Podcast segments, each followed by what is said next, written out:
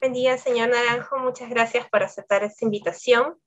Queríamos hacerle varias consultas ahora que ya el gobierno tiene como dos meses casi de, haber empezado, de haber asumido el gobierno, y hay unas que otras medidas que se han comentado, pero todavía no se han explicado en su totalidad. Por ejemplo, por el lado de, lo que son este, el mercado financiero, el sistema financiero, el presidente Castillo dijo hace unos días ¿no? que iban a promover o anunció que iba a haber nuevos bancos ingresando al mercado. Coincide con el ingreso de un banco, no es el Banco de Chile. Entonces quería consultarles si realmente esto lo ven ustedes como un anuncio de una mayor competencia en el mercado, de querer mayor, mayor cantidad de actores, o lo ven también como una propuesta que busca reducir las tasas de interés. Eh, ¿Cómo lo, cómo lo este, leyeron primero esa propuesta? No, es muy positivo. Ahora, eh, que que bancos internacionales se animen a invertir en Perú. Este, creo que agrega competencia, agrega buenas prácticas, em, agrega resiliencia también. Este es el, creo que es el principal criterio o los criterios que utiliza la superintendencia para autorizar una, una nueva institución financiera en el, en el, sistema peruano, pues son los, los de idoneidad este, económica, técnica, idoneidad eh, moral también, ¿no? Entonces eso, eso está, está claramente superado por quienes están participando.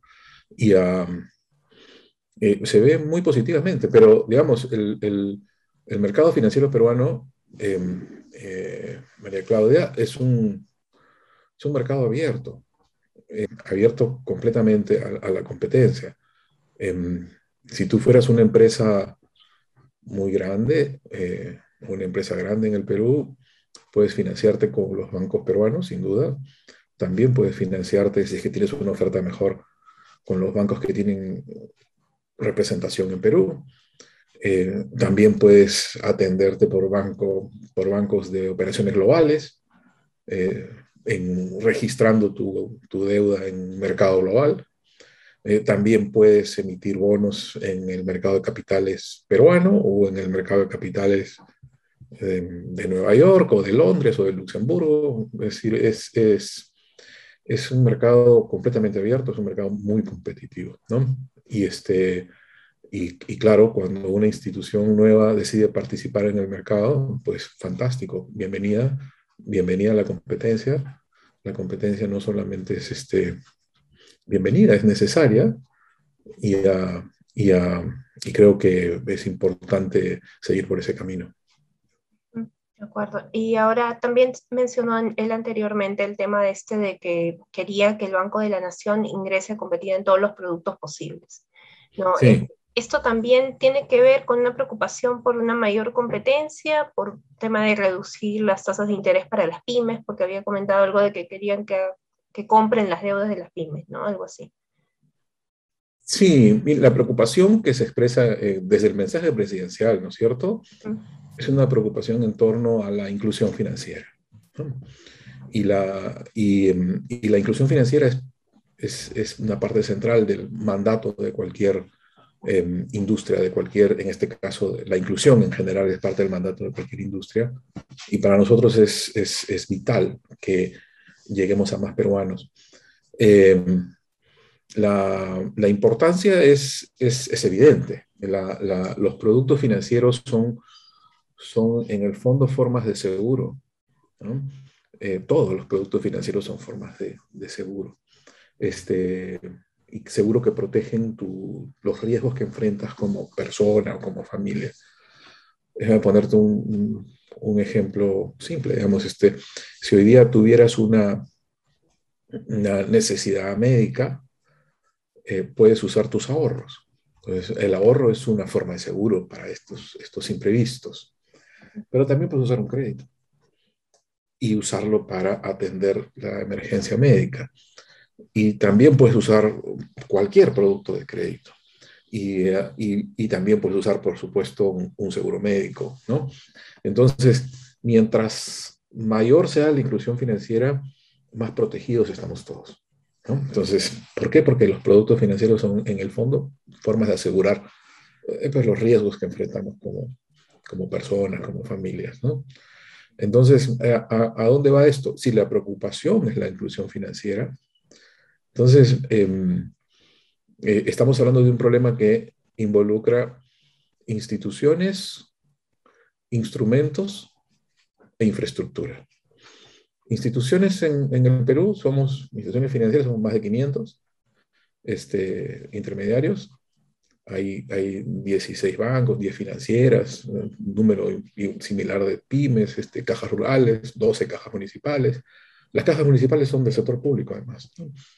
Este, el sector público además tiene el Banco de la Nación, COFIDE, Mi Vivienda, Agrobanco. Entonces, hay un tema institucional, no es un problema de una sola institución. Eh, tampoco es un tema de un solo instrumento, que, que es, un tema que tiene que ver con eh, el ahorro y las formas de ahorro, el ahorro en sus formas directas, en su forma digital, el ahorro a corto plazo, el ahorro a largo plazo, el ahorro transaccional, ¿no? Y el crédito igual, el crédito de, de, de, capital de trabajo, el crédito de formación de capital, el crédito de corto plazo, el crédito de largo plazo, el descuento de documentos, etcétera, etcétera, etcétera. ¿no? Entonces, em, no es solamente una institución, no es solamente un tipo de instrumento. Tampoco solamente un tipo de infraestructura. Hay infraestructura que soporta la inclusión financiera. La infraestructura mm, mm, más evidente, digamos, viene por el lado de la infraestructura de, de comunicaciones. Si no podemos estar comunicados, ¿cómo podemos transar? Y eso implica tener la posibilidad de transar remotamente, la posibilidad de transar presencialmente, la posibilidad de llegar a donde tú estás o de que tú llegues a donde yo estoy, ¿no? Eh, entonces, la infraestructura de caminos, la infraestructura de Internet, la infraestructura de telefonía, ¿no? La infraestructura de energía. ¿Cómo llego si no tengo cómo cargar eh, eh, la herramienta que estoy usando para la transacción? Este, em, y al mismo tiempo, así como esta infraestructura de comunicaciones o infraestructura física determina pues los, los, los costos de transacción, también es cierto que la infraestructura de protección social, y esto es un tema muy importante, em, determina los riesgos. Así como los, instrumentos financieros son seguros, eh, eh, em, también es cierto que la red de protección social es, una red que nos protege, ¿no? Eh, piensa en, en la red de salud. Eh, mientras mejor sea la red de salud, mejor cubiertas nuestras necesidades y nuestros riesgos. Mientras mejor nuestra educación, pues mejores decisiones tomaremos y mejor cubiertos estarán nuestros riesgos. Entonces, educación y salud son parte crítica de la red de protección social. Igualmente, seguridad. Este, ¿Qué hago yo tomando un crédito para desarrollar un negocio si me van a saltar un día sí, un día no? Entonces, la seguridad misma es parte de la red de protección social y reduce los riesgos de las operaciones. Y la justicia, ¿no? Este, ¿qué, qué pasa si es que em, em, llegamos a un conflicto y, un proveedor no, no, cumple y entonces eh, me obliga a, a, mayores costos y tal? Entonces, en la medida en que la justicia funcione, ¿no?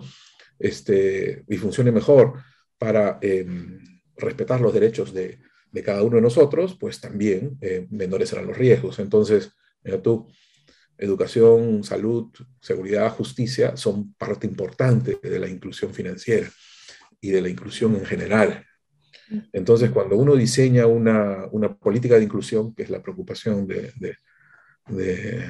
expresada por el presidente Castillo en, el, en el discurso de 28 de julio, pues este, tiene que empezar la inclusión financiera como un problema un poco más amplio al de una institución o de un instrumento. Es un problema que involucra múltiples instituciones, múltiples instrumentos y especialmente una visión del gasto público y de la inversión del sector público de inclusión. Es decir, uno tiene que invertir los recursos públicos para incluir, invertir en educación para incluir, invertir en salud para incluir, invertir en caminos para incluir, invertir en Internet para incluir, etc. Entonces, eh, em, es un problema un poco más amplio y por supuesto el Banco de la Nación tiene un rol que cumplir eh, eh, y, bienvenido también. Y podría en todo caso este, utilizar otros productos sin necesariamente hacer una competencia desleal hacia las instituciones que ya están en el mercado? Sí, sí. bueno, eh, el marco legal no permite eh, competencia desleal, ¿no? Este, el marco eh, requiere que pues, estemos todos sujetos a las mismas reglas y este, esto pues tiene que solucionarse. Igualmente, el marco constitucional requiere una visión de complementariedad, ¿no? De fomento, ¿no? Que es perfectamente posible con la tecnología existente, ¿no? Ahora, mm. eh, justo en este esfuerzo por atraer nuevas inversiones, eh, me imagino que eso colisiona un poco con lo que el propio Banco Central de la Reserva ha proyectado para el próximo año, que es el tema de que la inversión privada no crecería. Entonces, eh, va a ser un poco complicado en ese sentido que nuevos jugadores ingresen al mercado o que vean al Perú como un lugar atractivo. a ver, más que una proyección es, es construcción de escenarios, ¿no? Entonces, eh, y los escenarios van, van este, ajustándose según la información va eh, materializándose, ¿no? Entonces, claro, hay algunos aspectos de nuestra propia turbulencia política, ¿no? Que tienen pues, mucho que ver con el, proceso electoral y, cómo se resolvió finalmente, ¿no? Los plazos eh, que, se tomaron en ese momento y el, nivel de polarización que alcanzamos, ¿no? Entonces, eso, eso pues, este, recién estamos a, cerca de dos meses y em, pues hay todavía mucho espacio para ajustar y para mejorar y para transmitir mejor los mensajes, ¿no? Entonces, este, em, yo creo que hay entonces mucho, em, muchos motivos para ser optimista y, también eh, motivos para limitar ese optimismo, ¿no? Entonces, ¿considera que en los próximos meses, conforme avance el gobierno, va a empezar a definir mejor estas políticas, de modo que no sean tan contradictorias? Yo, creo, creo, que sí, yo creo que va a ir encontrando la, la, manija a los diferentes problemas, este, eh, em, va, a ir, va a ir identificando cuáles son las limitantes, eh, va a ir identificando qué funciona mejor, qué, qué, qué no funciona tan bien y, seguramente va a ir ajustando las decisiones. Un factor que, es este, que está pendiente y que el ministro eh, eh, Frank comentó ayer, me parece, es que en el gobierno no está en agenda el tema de una asamblea constituyente. Eh, pero en el ambiente político sí está presente.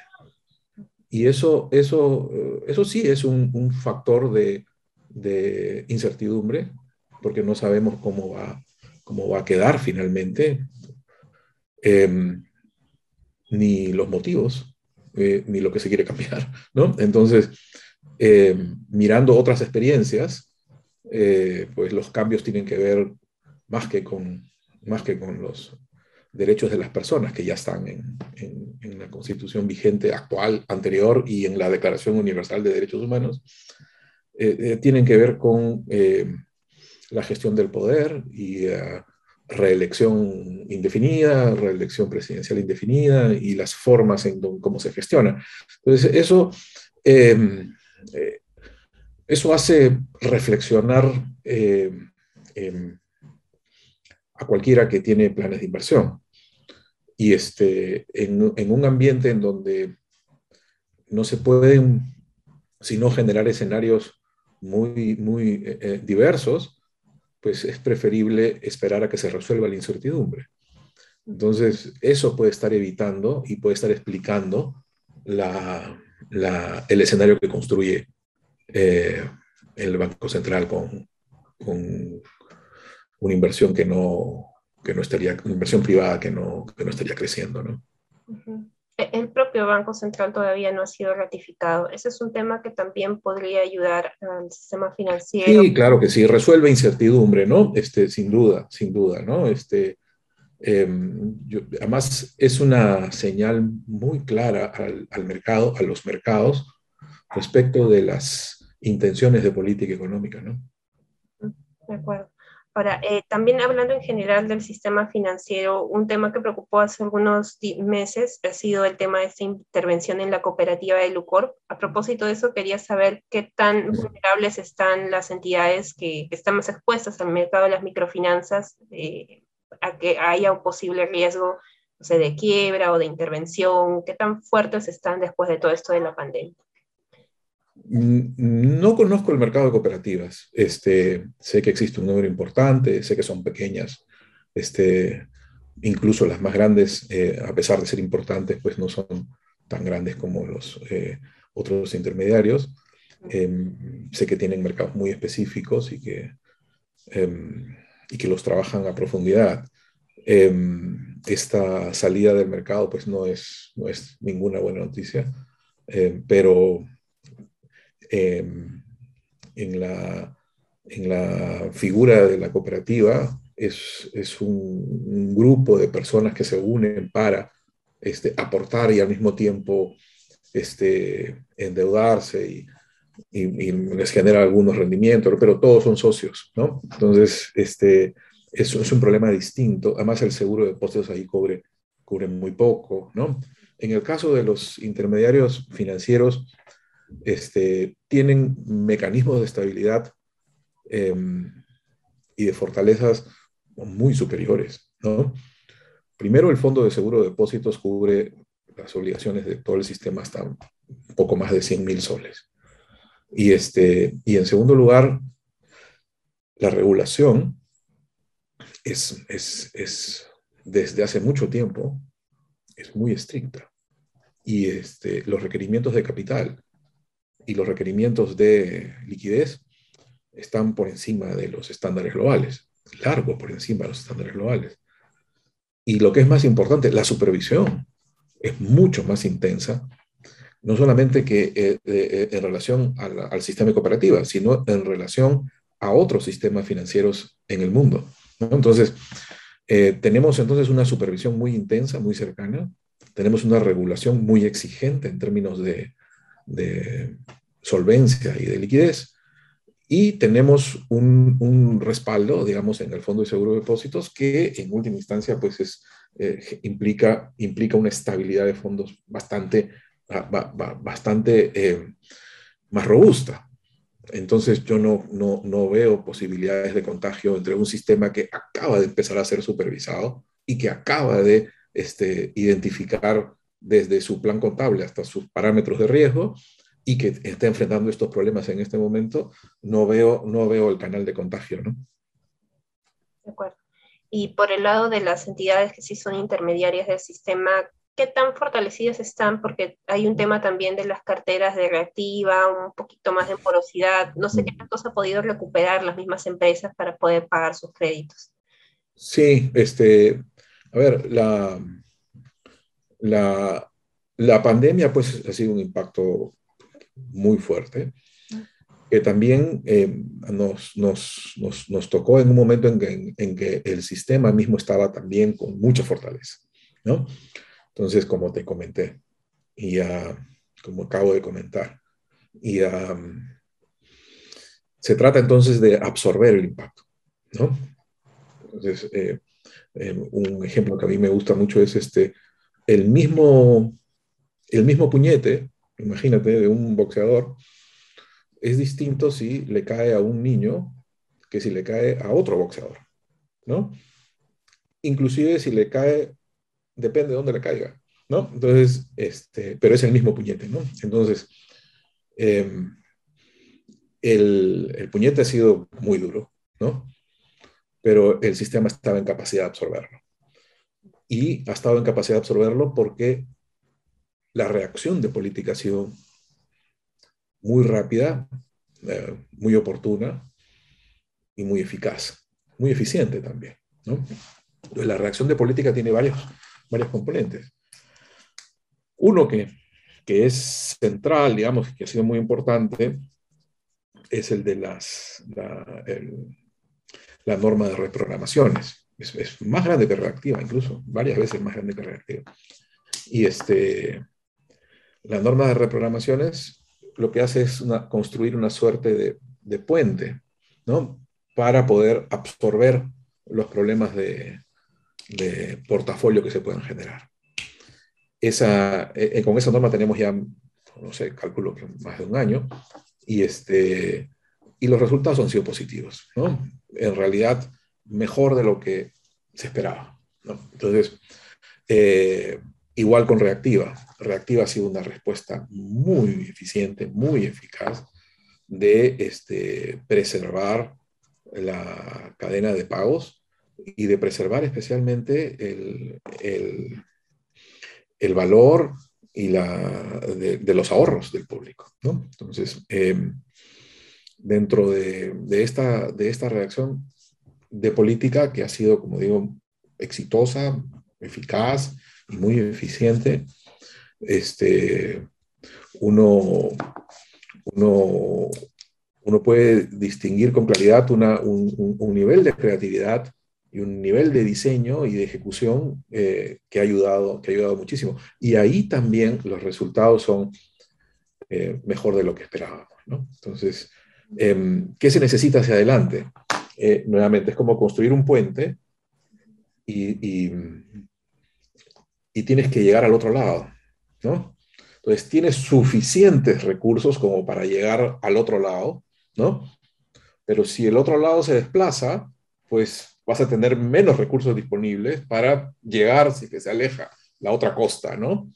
Entonces, y la otra costa depende de la reactivación, ¿no? Entonces, mientras más rápido eh, se reactive, pues más sólido va a ser ese puente, ¿no?